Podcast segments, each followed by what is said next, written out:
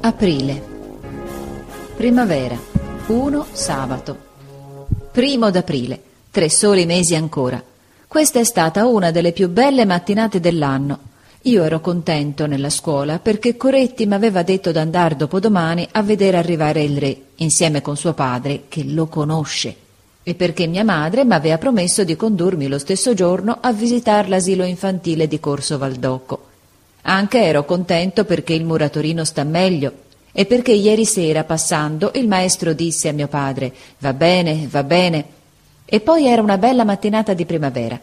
Dalle finestre della scuola si vedeva il cielo azzurro, gli alberi del giardino tutti coperti di germogli e le finestre delle case spalancate, con le cassette e i vasi già verdeggianti. Il maestro non rideva, perché non ride mai, ma era di buon umore, tanto che non gli appariva quasi più quella ruga diritta in mezzo alla fronte, e spiegava un problema sulla lavagna, celiando.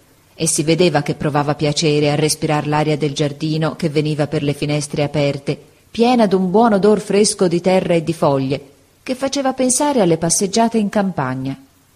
Mentre egli spiegava, si sentiva in una strada vicina un fabbro ferraio che batteva sull'incudine e nella casa di faccia una donna che cantava per addormentare il bambino. Lontano, nella caserma della Cernaia, suonavano le trombe. Tutti parevano contenti, persino stardi. A un certo momento il fabbro si mise a picchiar più forte, la donna a cantar più alto. Il maestro si interruppe e prestò l'orecchio. Poi disse lentamente, guardando per la finestra: «Il cielo che sorride, una madre che canta, un galantuomo che lavora, dei ragazzi che studiano, ecco delle cose belle». Quando uscimmo dalla classe vedemmo che anche tutti gli altri erano allegri. Tutti camminavano in fila, pestando i piedi forte e canticchiando, come alla vigilia d'una vacanza di quattro giorni. Le maestre scherzavano, quella della penna rossa saltellava dietro i suoi bimbi come una scolaretta.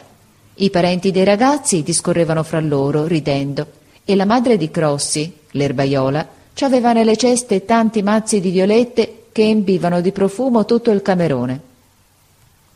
Io non sentii mai tanta contentezza come questa mattina a veder mia madre che mi aspettava nella strada, e glielo dissi andandole incontro: «Sono contento, cos'è mai che mi fa così contento questa mattina?» E mia madre mi rispose sorridendo che era la bella stagione e la buona coscienza.